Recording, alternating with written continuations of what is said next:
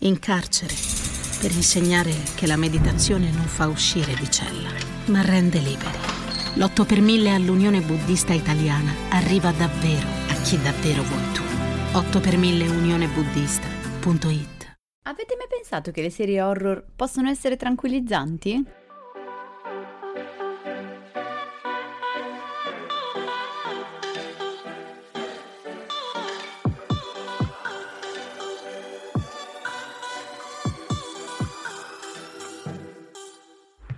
Benvenuti in questo nuovo episodio di TV Therapy, il podcast dove usiamo le serie TV per capire meglio noi stessi, le nostre emozioni, le relazioni, gli impantanamenti vari. Io sono Alessia, psicologa e psicoterapeuta e su Instagram mi trovate come Io non mi stresso. E io sono Giorgia, scrivo di serie TV e su Instagram mi trovate come Tellis, che è un blog che racconta le serie TV come meritano. Allora, in questo episodio, che casca intorno al 31 di ottobre, parleremo di... Prova a indovinare? Serie TV horror. Eh, come hai fatto a indovinare? Super intuito. Ci picchia. No, a parte gli scherzi Sherlock. direi il mio preferito.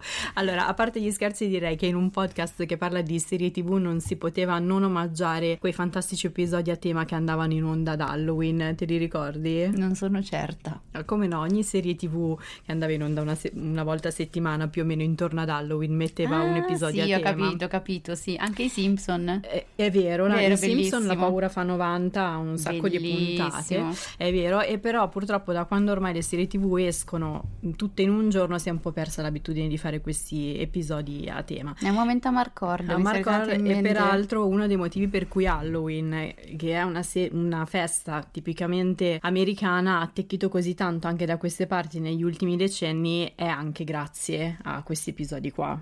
Le no? serie TV fanno vero. cultura. Fanno egemonia Uh, culturale le serie americane. Aspetta che la segno. Però mentre ad Halloween anche le serie tv più rose si concedevano un episodio spaventoso, noi in un moto così di dissidenza facciamo l'esatto opposto. Quindi abbiamo pensato a un episodio dove le serie tv e gli episodi horror o comunque gli episodi spaventosi diventano rilassanti. Sì, stiamo attenti a farla così leggera che ricordiamoci che negli horror comunque quelli leggeri e spavaldi poi sono i primi a morire, quindi vediamo un attimino di ritornare seri. È vero. Allora, partiamo come sempre dalle domande che ci inviate su Instagram e eh, spesso ci viene chiesto, direi anche con una nota di preoccupazione, eh, qualcosa come guardo molti horror, specialmente quando voglio rilassarmi, ma secondo voi ho un problema? Allora, diciamolo subito, no. Mm, più in generale perché un singolo comportamento non fa diagnosi e non è necessariamente patologico. Per quanto riguarda nello specifico gli horror, mm, guardare horror non è decisamente, cioè non necessariamente quantomeno, sintomo di, di devianza e non procura devianza. No, Questo lo sottolineerei con l'indelebile, ma ci torneremo la prossima settimana. Ci insomma, teniamo, anche incuriosire. noi ce lo siamo insegnate con l'indelebile. Esatto, Eh, anzi si tratta di un genere che per quanto sia parecchio ansiogeno, perché quello poi è anche un po' l'obiettivo, sotto sotto può essere paradossalmente tranquillizzante per diversi motivi che adesso andiamo a snocciolare uno a uno. E a questo punto quindi ti direi di introdurci come sempre una serie tv, una serie tv di turno. Stavolta però mh, non abbiamo in realtà una serie di punta da cui partire, eh, l'avete visto anche leggendo il titolo dell'episodio, quindi da dove partiamo? Allora, stavolta? è vero, non abbiamo una serie TV di punta, però è anche vero che io ormai mi sono abituata al mio momento enciclopedia della televisione e non posso assolutamente rinunciarci, quindi parto, ho trovato comunque un modo e partirò da una serie TV che è stata tratta da dei libri horror di un famoso scrittore che aveva un punto di vista molto interessante sul perché il genere horror, eh, in- visto in maniera molto ampia, ci piaccia così tanto, nonostante appunto in apparenza non sia per niente godibile e quindi ci aiuterà poi a introdurre il discorso e a portarlo avanti. Ne sei una più del diavolo. Hai a visto? proposito. A proposito di horror, vado? Vai. Allora, la serie TV di cui parliamo oggi è Paranormal. Che non è paranormal, non c'entra con paranormal activity. Direi ok? assolutamente di no perché era un film. Eh, mm, ok. Eh, dicevamo, Paranormal è la prima produzione egiziana di Netflix, è uscita circa un anno fa e sembra una serie tv sovrannaturale, neanche troppo horror, ordinaria, molto blanda e anche poco originale e lo è finché poi non si guarda però le origini della storia che racconta, perché lì si trova una lunghissima serie di libri scritti da, e qui Vai ritorniamo sempre- con le pronunce, Esatto. Ahmed Khaled Taufik, uno scrittore che è stato capace di influenzare un'intera generazione di lettori e ampliare gli orizzonti del mondo letterario arabo. Hai mai sentito parlare di Taufik? No, ma secondo me Mm-hmm. Di questa cosa me ne avevi parlato un pochino di tempo fa. È probabile perché mi aveva entusiasmato, comunque in ogni caso ti scagiono, non è colpa tua, perché Grazie. Tofik nel mondo arabo era uno- è stato uno scrittore molto importante ma anche molto sottovalutato, probabilmente anche per il genere ehm, di cui si occupava. Di conseguenza in Occidente lo conoscono in pochi e i suoi libri hanno iniziato ad essere tradotti soltanto di recente e qui direi magiche meraviglie dei servizi streaming che producono serie tv anche al di fuori dell'America. Teofi che ti portiamo alla ribalta post mortem. Esatto, e però mh, Tofik lo conosciamo poco nonostante sia considerato colui che ha introdotto il genere horror nella letteratura araba moderna, quindi ha fatto una cosa rivoluzionaria importantissima e la cosa ancora più curiosa è che Tofik non era uno scrittore di mestiere, era un medico che non abbandonò mai il suo lavoro e nel frattempo però dedicò una parte considerevole della sua vita a scrivere romanzi. Dopodiché andrò a vedere che specializzazione ha in medicina, che magari c'è un collegamento. Sarà interessato. Interessantissimo. Quindi questa cosa di scrivere romanzi gli riusciva abbastanza naturale se si considera che fino alla sua morte, che è avvenuta nel 2018 a 55 anni, quindi era molto giovane, Mm. eh, scrisse oltre 200 romanzi Urca. e se calcoliamo anche le storie che scriveva in infanzia si dice che i romanzi o comunque le storie che ha raccontato arrivino a 500. Diciamo che non ha conosciuto il blocco dello scrittore. No, diciamo di no, Perfetto. fortunato lui direi. Ehm, di questi romanzi 81 appartengono alla sua prima serie di libri, eh, ossia Paranormal. Ora ce la leggi, Eh, però. Vai Devo dire il pronuncia. titolo in... Sì. Oddio. Mavarà... No, no, non la dico. No, no. Mavara Altabea. Ci Ok. scusiamo con i madrelingua. Ok, quindi eh, Tofik iniziò a scriverla nel 1993 pubblicandola grazie alla Modern Arab Association, una casa editrice che in quel periodo era molto famosa per i suoi libri tascabili chiamati Riwayat e- o anche Egyptian Pocketbook Novels. E eh, Paranormal aveva una storia molto mm, non, non particolarissima, diciamo che era ambientata negli anni 60, aveva per protagonista un goffo e solitario professore di ematologia eh, che doveva a un certo punto accantonare il suo cinismo di scienziato quando si trovava coinvolto in una serie di fenomeni paranormali che riguardavano sia lui che la sua famiglia. A chi si ispirò? Tofik per scrivere questi romanzi che assomigliano tantissimo ad altri? A nessuno. Ok. A nessuno e qui la cosa si fa interessante. E qui sta il genio, probabilmente. Esatto. Eh, innanzitutto perché prima che Tofik iniziasse a scrivere nella letteratura araba moderna non c'erano esempi precedenti di genere horror, fantasy e paranormale. E poi perché il suo inglese non era abbastanza buono da poter leggere eh, libri horror stranieri che evidentemente non so, n- non venivano tradotti. Quindi Tofik cosa fece? Costruì il suo mondo narrativo sulla base della mitologia del fol- folklore locali e soprattutto delle difficoltà della vita quotidiana egiziana in quel periodo che era un periodo molto particolare e peraltro anche qui poco raccontato quindi magari poi lo, lo vedremo meglio e Tofik prese anche ispirazione da autori che di tutt'altro genere eh, non so Chekhov, Gogol, eh, Dostoye- Dostoevsky, Tolstoi e diceva se avessi letto Lovecraft, eh, Stephen King eh, o Mary Shelley non avrei mai scritto perché sarei stato solo soddisfatto di quello che leggevo quindi Mm. ha iniziato a scrivere fondamentalmente per, per soddisfare se stesso. Sì, stavo proprio pensando che molto spesso le cose, ma creative, ma nel senso quello che creiamo, non necessariamente a livello artistico, parte da un bisogno e il bisogno è una mancanza, quindi mi manca qualcosa, ho necessità di, eh, necessità di riempirlo e quella necessità diventa per alcuni una spinta a creare cose che può essere poi relazionale, artistica e così via. E, eh, però appunto poi nel caso di Tofik si può vedere come il suo bisogno incontrò quello di altre persone perché i suoi libri vendettero 15 milioni di copie più o meno si stima e divenne Tofik un punto di riferimento per un'intera generazione di millennial, quindi ragazzi cresciuti negli anni 90, eh, per renderci conto di quanto i suoi libri siano im- stati importanti eh, per questi ragazzi, potremmo dire che Tofik un- può essere paragonato un po' a uno Stephen King o a una J.K. Rowling della letteratura araba. E qui secondo me abbiamo un'ottima lezione di marketing, cioè se basandosi sulla psicologia potrebbe funzionare da Dio senza doversi inventare nulla, perché il marketing eh, dovrebbe partire da un bisogno. Nel momento in cui un prodotto, e può essere un libro, una produzione artistica, può essere un prodotto pratico, una crema, va a re- eh, rispondere a un bisogno eh, che si trova nella popolazione generale, ecco lì che si diffonde naturalmente senza troppe gabole. Brava. Pa, via. Beh, però tornando all'horror, Ok, perché abbiamo raccontato questa storia di Tofik? Allora, perché innanzitutto, vabbè, io l'ho detto, ci tengo al mio momento di enciclopedia della televisione, ma perché secondo me mostra un elemento forse centrale del genere horror e probabilmente anche il più intuibile, cioè il genere horror fa riferimento a delle emozioni e soprattutto magari delle paure che sono pressoché universali, quasi ancestrali, che spesso accomunano, poi mi correggerai tu, però anche la nostra sì, infanzia. Anche perché spesso partono da lì ehm, e le paure molto spesso sono paure infantili che, a cui non abbiamo ben risposto, qualcuno non ha ben risposto per noi nel corso dell'infanzia e quindi in qualche modo si strutturano nel corso del tempo, o sono invece paure che sorgono poi più avanti e hanno a che fare invece con magari degli strumenti che non abbiamo ben costruito nel corso del tempo spesso, stiamo molto generalizzando, i colleghi mi perdoneranno. E questo è il motivo poi per cui, eh, senza sapere nulla di horror, Tofik creò delle storie che somigliavano ad altre precedenti e riuscì pure a intercettare una generazione apparentemente molto lontana dalla sua.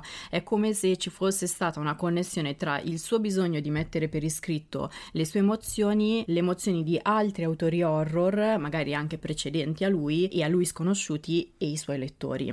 Sì, guarda, questa cosa tra l'altro io la ritrovo spesso anche in psicoterapia ed è da lì che l'horror in realtà ha iniziato un pochino a coinvolgermi. Io non sono una che guarda serie horror. Nemmeno io, devo dire. non, è, non, è, il mio genere e devo ammettere che, eh, come forse ho detto proprio nella scorsa puntata, potrei ascoltare qualunque cosa veramente in terapia. Sullo schermo faccio decisamente più fatica, per cui gli horror insomma non sono esattamente il mio genere. Mi ci sono un po' appassionata al tema eh, nel momento in cui i pazienti hanno iniziato a parlarmene. Perché? Eh, perché come sempre mi appassionano le cose quando poi c'è la chiave psicologica, è inutile, faccio questo mestiere che per quel motivo lì. Tutto, quindi sì, per... esatto, okay. quindi sono curiosa nel, proprio rispetto davanti al mondo proprio. E praticamente adesso mi dispiace eh, perché non, non, ve ne, non, ve lo posso riportare, perché la cosa bella in realtà sarebbe stato poter fare questa puntata sui singoli spezzoni di serie o film horror che i pazienti mi hanno portato nel corso del tempo, ma dovrei raccontarvi le loro storie e rompere la privacy. Però il pezzo proprio interessante è quanto loro ehm, raccontassero le proprie paure, la propria tendenza a mettere un po' in gabbia alcuni bisogni e, e lo, se ne fossero accorti, insomma, vedendo rappresentata quella dinamica lì in una serie horror. Oppure al contrario ci siamo rese conto di alcune dinamiche proprio partendo da alcune serie horror che stavano guardando in quel periodo e quasi sempre in maniera trasversale anche horror molto diversi, mi sembra, ora non me ne intendo, ma più raffinati o meno, sembrano avere comunque un filo conduttore molto profondo in realtà relativamente alle paure di cui parlano. Sì, per contestualizzare un attimo, ritornando a Paranormal proprio rispetto a questo discorso, ad esempio Tofik ehm, era cresciuto alla fine degli anni 60 ed era un'epoca molto particolare per l'Egitto, una specie di fase di passaggio piuttosto critica e delicata che viene raccontata pochissimo, ehm, però l'Egitto era, si era appena liberato del colonialismo britannico e subito dopo aveva perso una guerra di sei giorni contro Israele e quindi nel giro di poco tempo era passato dall'entusiasmo al ridimensionare le sue ambizioni politiche ed economiche. Quindi nei libri di Tafik si rifletteva proprio questa specie di senso di, di decadenza e di disillusione. Non so, eh, nell'adattamento televisivo si vedono queste enormi e sfarzose ville in stile Belle Époque eh, sulle rive del Nilo che però sono abbandonate e uno potrebbe pensare, caspita, chissà dove l'ha copiato. E in realtà era quello che vedeva poi lui aprendo la finestra, no? Quindi eh, questo senso di disillusione eh, riusciva a ehm, incontrare i sentimenti di ragazzi nati eh, 30 anni dopo che vivevano in quel periodo sotto il regime di Mubarak eh, e la cui immaginazione, quindi anche le cui aspettative per il futuro erano fortemente oppresse e represse. Eh, quindi l'horror di Tofik li faceva sentire compresi, ma allo stesso tempo era anche una forma di evasione molto potente. E qui verrei a una cosa illuminante, secondo me, che Tofik disse sull'horror, cioè è catartico perché ti permette di avvicinarti alla morte, però tu in realtà non muori mai, ti avvicini alla morte senza morire. Sì, che poi è la base di quello che noi diciamo rispetto alla TV therapy. È vero. Allora, rispetto alla morte è verissimo, nel senso che questo consente in qualche modo di trattare il tema vedendolo con una certa distanza, cioè vedendola sullo schermo. Questo peraltro è un esercizio che si usa anche in psicoterapia credo che derivi dalla terapia Gestalt, ma su questo poi intanto mi perdo perché io poi integro tecniche e quindi non, non saprei, non sono sicura. Eh, o forse cognitivo comportamentale, anche qua i colleghi Sai mi di non sapere, So di non sapere, Socrate, eh, no, lui no, apprezzerebbe. E, mh, e quindi praticamente dove c'è eh, questa tecnica per cui si suggerisce al paziente di sedersi, ovviamente a livello immaginario, eh, sull'ultima poltroncina eh, al cinema e di vedere il film che va sullo schermo, che in genere è un proprio sogno, si può usare anche con l'analisi dei sogni questa cosa qui, o un proprio momento eh, di vita. E quindi praticamente che cosa accade? Che stando sull'ultima poltroncina del cinema questo gli consente di guardare quella, quel film eh, a giusta distanza, poi man mano si avvicina e questo è un po' quello che accade in realtà con le serie tv e con gli horror in particolare in questo caso, cioè riesco a guardare alcune paure che sono anche mie, che mi appartengono, fanno parte della mia vita o del mio periodo storico, eh, ma alla, stando alla giusta distanza e quindi in qualche modo ho l'impressione di poterle controllare. Aggiungo se posso un ultimo pezzettino che è quello relativo proprio alla dimensione di gruppo, cioè non solo secondo me è catartico, comunque permette di eh, avvicinarsi alla morte perché effettivamente ha a che fare con quelle paure lì, eh, ma anche perché lo fa prenderti un pochino per mano, cioè negli horror molto spesso c'è una dimensione di gruppo, cioè ti dà l'idea di poter affrontare una tua paura stando insieme. E io qua lo sottolineo, ehm, le ansie, le paure, molto spesso si parla di ehm, strategie per fronteggiare l'ansia facendo riferimento solo al fuggi, attacca o congelati, no? E si pensa che questo sia l'unico modo per affrontare le proprie ansie. In realtà un, forse il metodo che più utilizziamo per affrontare le nostre paure è l'affiliazione, cioè avvicinarci e farci contenere, abbracciare o anche mh, mm, più metaforicamente sentir vicino delle persone a cui vogliamo bene, insomma. E questo si ritrova negli horror. Sì, si ritrova negli horror e crea anche poi una dimensione di, ehm, di vicinanza anche tra gli stessi spettatori, no? Cioè nella paura si, si, trovano, si trovano, uniti mm-hmm. e, e da qui poi parte anche un po' il senso calmante degli, della funzione calmante degli horror. Questa la ris- era la risposta che tra l'altro Tafik dava in alcune interviste quando gli chiedevano perché i giovani eh, egiziani che vivevano appunto sotto regime dovessero eh, leggere i suoi libri, eh, volessero leggere i suoi libri quando fuori veni- vivevano una realtà che era già brutale, eh, insomma ansiogena e poco rassicurante. E eh, la risposta era proprio questa, che eh, nei suoi libri trovavano una realtà, a parte appunto la dimensione del, del, del gruppo, gruppo. e via dicendo, ma anche il, il fatto che nel mondo narrativo creato da Tafik loro trovavano trovavano una realtà che era leggermente o comunque sempre peggiore rispetto a quella che vivevano nella, nel reale. E quindi era quasi consolatorio, cioè davano quasi il messaggio che eh, non, nonostante quello che succedeva nella loro vita quotidiana e nel mondo reale, le cose po- avrebbero sempre potuto andare peggio. E quindi in questo senso mh, mm, se ne traeva quasi un, un sì, po' di calma. Probabilmente ti dà anche l'idea che se lì va peggio ma in qualche modo ce la fanno, ti dà anche un po' la reale o immaginaria che sia, eh, però eh, ti dà l'idea insomma che allora qualcosa da fare c'è anche nella nostra di realtà, è un po' di rinforzo positivo. Esatto, e infatti poi secondo me un'altra funzione eh, che gli horror hanno è quella di farti fare un po' di un pieno di autostima. È piuttosto cinico dirlo, però credo che una costante delle serie tv horror, ma anche dei film, siano quei personaggi che puntualmente si infilano in una casa molto spaventosa o eh, nel vicolo buio, nella stanza buia, nonostante siano tentennanti ad entrarci perché loro stessi abbiano paura, quindi si infilano in situazioni brutali e mortali con un'ingenuità quasi reali. E quindi dal divano li si guarda e ci si convince che a me non potrà mai cadere, eh, accadere perché io sono più furbo di quei personaggi lì. Sì, e in qualche modo quindi quello che si fa, tradotto un po' in termini psycho, mm-hmm, e meno cinici, esatto, ehm, è passare l'impotenza e anche la, la, poca furbizia, insomma, la scarsità di risorse sui personaggi e tenere per noi, sul, seduti sul divano, l'onnipotenza. E quindi io ce la farei, wow. potrei fare, grazie, ce la farei, potrei fare tutto, ho tutte le risorse per, per e me ne accorgerei persino in tempo. Poi caschiamo nelle truffe telefoniche e non capiamo bene perché, ma fin lì siamo tutti onnipotenti, però se anche guardiamo l'horror. È vero, però io non so se mi infilerei in un, vico, in un vicolo buio in una di quelle case, non so, l'ultima serie tv che mi viene in mente The Haunting of, of Bly Manor. Uh, queste case molto, molto spaventose dove io onestamente non metterei mai piede. Cioè ecco. che fanno risuonare, ma forse perché l'horror però ti ha istruito, magari loro nella serie non hanno mai visto horror. È vero, infatti in questo caso fornisce poi l'attacco per un'altra funzione che hanno Pensa gli horror, che è quasi come se ci fornissero degli attrezzi che poi noi mettiamo nella nostra cassetta per affrontare la realtà. Cioè, quando guardiamo i personaggi alle prese con situazioni horror, si ha quasi l'impressione di mettere nella propria cassetta tutti gli attrezzi da tirare fuori nell'eventualità che ci si trovasse in quella situazione.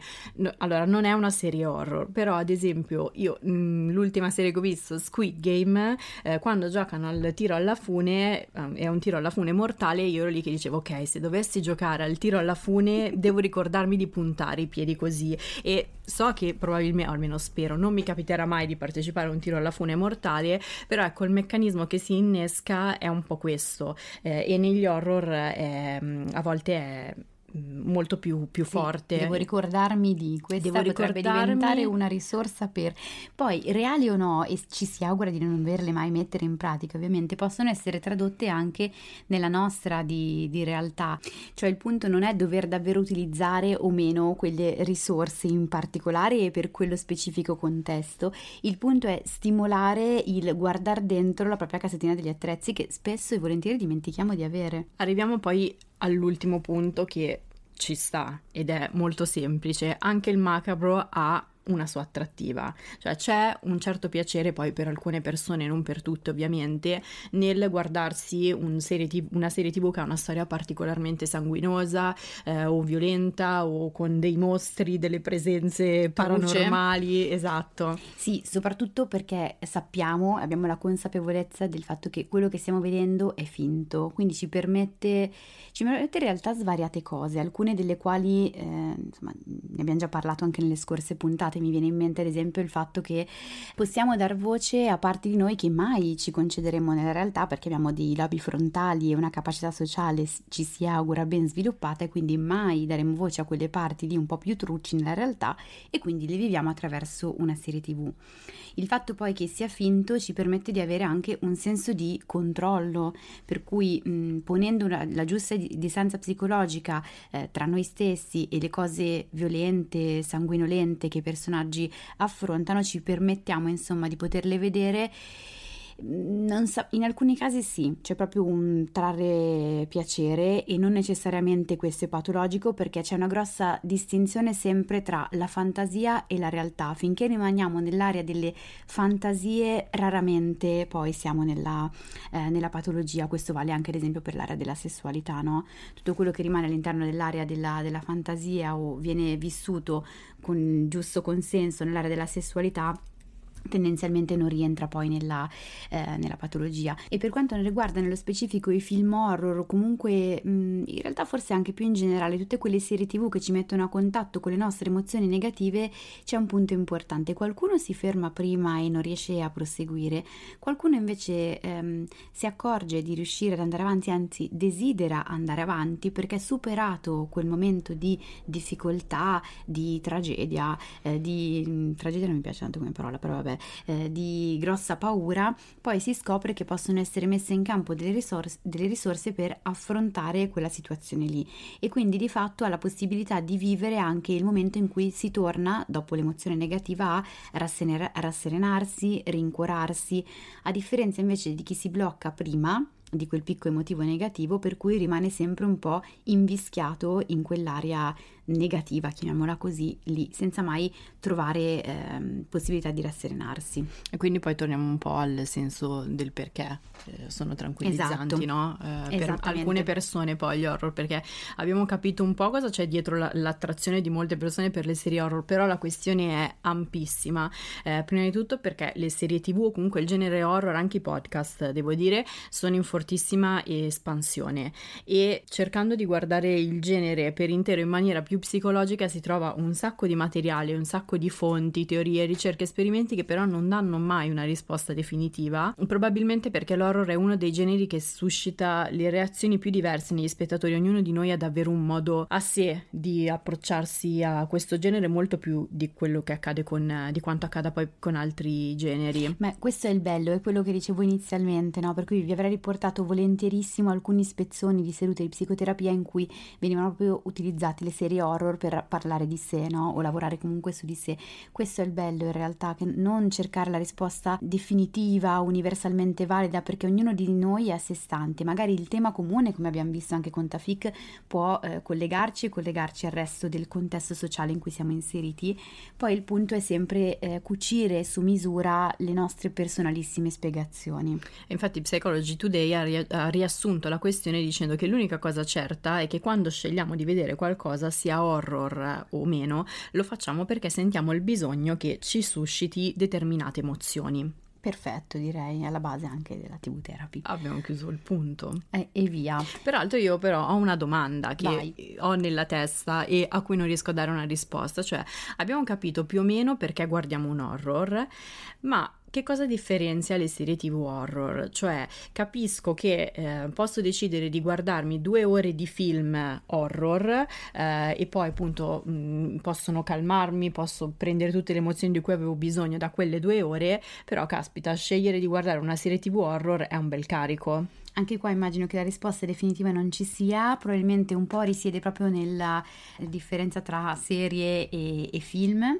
eh, per cui probabilmente nelle serie tv c'è un approfondimento maggiore della, della parte emotiva che consente quindi di eh, vivere a pieno tutto il picco di cui abbiamo parlato, il crescere della parte di, di paura, approfondirla per bene, questo forse consente anche ehm, il fatto che sia più catartica, magari rispetto a un film, eh, permette di seguire meglio meglio le vicende dei personaggi. Poi adesso non lo so, rifletto qui proprio su, su due piedi. L'altra cosa che mi viene in mente è che forse nei film il picco di, di paura e di angoscia è molto più condensato e quindi magari arriva anche in maniera molto potente. A differenza invece eh, delle serie tv dove è un pochino più mh, suddiviso, no? Mh, episodio dove, dopo episodio e quindi permette di viverlo forse per gradi. È vero. Non è vero. saprei, però sono proprio riflessioni e giriamo anche a voi in realtà l'interrogativo perché il pezzo poi interessante è quello riflettere, mh, magari troviamo anche risposte differenti, magari qualcuno invece eh, ce la racconta al contrario, quindi quello che poi è interessante è eh, mettere nell'etere eh, il punto di domanda e vedere un po' ognuno quale risposta va a costruire. Perfetto. Allora, Allora. andiamo alle tre serie TV simili, però siccome siamo partiti dagli episodi a tema Halloween o comunque a tema horror, stavolta anziché tre serie TV consigliamo tre episodi eh, un po' inquietanti, però direi non per forza sanguinosi, anche perché io preferisco l'horror quello un po' mh, sottile, mh, ironico, psicologico, Perfetto. non per niente. Quindi il primo episodio è un capolavoro, pezzo d'arte è Teddy Perkins di Atlanta, che è il secondo episodio della sesta stagione. Ha una vena mm, molto ironica che riprende dalla serie, che è una serie tv, ehm, è una comedy che segue questi ragazzi eh, neri che si arrabattano per mm, combinare qualcosa nella vita e farcela nel, nel mondo del- mm, del- de- della musica. Poi arriva all'improvviso questo episodio che è molto inquietante, eh, mette a disagio e colpisce alle nostre paure soprattutto quelle di infanzia di cui parlavamo inizialmente perché è ambientato all'interno di questa casa dove uno dei personaggi, il più straunato dei personaggi, capita eh, per, per lavoro e si imbatte in questo signore che ricorda un po' l'ultimo Michael Jackson, Ok. eh, con questa faccia un, un po' così... mm, Picassiana, Ok. ecco, la definirei, e quindi ehm, è un pezzo d'arte questo e si trova al momento su Disney Plus. Ok, Poi il secondo eh, è Black Mirror, questa è super psicologica. Super psicologica, però è uno degli episodi che tra l'altro non è tra i migliori secondo me di Black Mirror, ma è molto interessante. È Giochi pericolosi, cioè il eh, secondo episodio della terza stagione, dove un, eh, un ragazzo per soldi de- accetta di fare da cavia eh, come giocatore di un videogioco in realtà aumentata eh, e gli viene impiantato ehm, microchip. de- esatto, un microchip che praticamente cambia il gioco in base alle tue paure e quindi va a riprendere in tutti i ricordi e varia il gioco eh, in base al, ehm, appunto ai suoi ricordi, alle sue paure, alle- ai suoi blocchi e quant'altro. E tirandolo praticamente scemo, diciamolo. Eh, perché stare troppo a contatto con le paure. No, naturalmente le paure hanno un picco e poi decrescono naturalmente lì. Se ti mettono un microchip e rimani costantemente a contatto con le paure, non possono subentrare i nostri meccanismi di difesa, quelli che vanno un po' a buttare acqua sul fuoco. Per cui, insomma, un danno. Beh, comunque sono geniali quelli di eh, Sì, e in questo caso mettiamo un pallino attenzione per gli arachno- arachnofobici. Mm. La buttiamo lì. L'ultimo titolo è un altro pezzo d'arte, secondo me, ma non solo secondo me. Eh, è un episodio di Buffy, la mazza vampiri. E qui che... i figli degli anni 80. 90. Eh, ma i figli degli anni 90, 80 però lo guardavano. Ah, è vero. allora, l'episodio è L'urlo che uccide, il decimo della quarta stagione, per alcuni è uno dei migliori della, della serie anche a livello stilistico. Cosa succede in questo episodio? Che ci sono due demoni, mh, mm, tutti ben vestiti, due demoni molto distinti, direi che arrivano in città e rubano la, vo- la voce a tutti, impedendogli di urlare quando poi li uccidono. Mm. E quindi è un episodio in cui si fa i conti col senso di impotenza innanzitutto, mm. con le famose risorse che si possono possono tirare fuori, di cui dicevamo prima, e tornando sempre anche al discorso proprio iniziale di questo episodio, eh, come la paura possa creare eh, unione tra le persone. Perfetto. E al momento Buffy si trova su Disney Plus. Perfetto. Perfetto. Siamo giunti anche questa volta alla fine. Eh, direi che ci vediamo al prossimo episodio. Se avete dubbi, domande o curiosità su come fan- vi fanno sentire le serie TV che state guardando, ci trovate ogni mercoledì su Instagram, sul canale Io non mi stresso e su Tellis con la Y. E vi ricordiamo peraltro che eh, la TV Therapy esiste anche come terapia di gruppo. Se volete rimanere aggiornati su nuovi gruppi in partenza, seguite questo podcast che invece esce ogni sabato e, o iscrivetevi ai nostri canali. Al prossimo episodio. Al prossimo episodio. quei fantastici episodi a tema che andavano in onda ad Halloween, hai presente? Te li ricordi? Forse sì, eh. no, sì. Quali? Fa- esempi? Ah, no. Ti ho messo in difficoltà. Eh, direi di sì. Ahmed Khaled. Stavo perdendo un mignolo. Ottimo. Eh, era molto horror, però era in tema. Scusa, mi stavo immaginando mentre giocavo al tiro alla fune.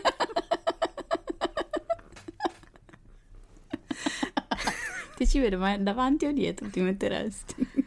Chi è che muore prima? Quello davanti. Eh, allora eh. non conviene. No, non lo so. No, non è vero, quello in fondo. Come al solito. Eh, sì. I'm Sandra, and I'm just the professional your small business was looking for. But you didn't hire me because you didn't use LinkedIn jobs. LinkedIn has professionals you can't find anywhere else, including those who aren't actively looking for a new job but might be open to the perfect role, like me. In a given month, over 70% of LinkedIn users don't visit other leading job sites. So if you're not looking on LinkedIn, you'll miss out on great candidates like Sandra. Start hiring professionals like a professional. Post your free job on linkedin.com/people today.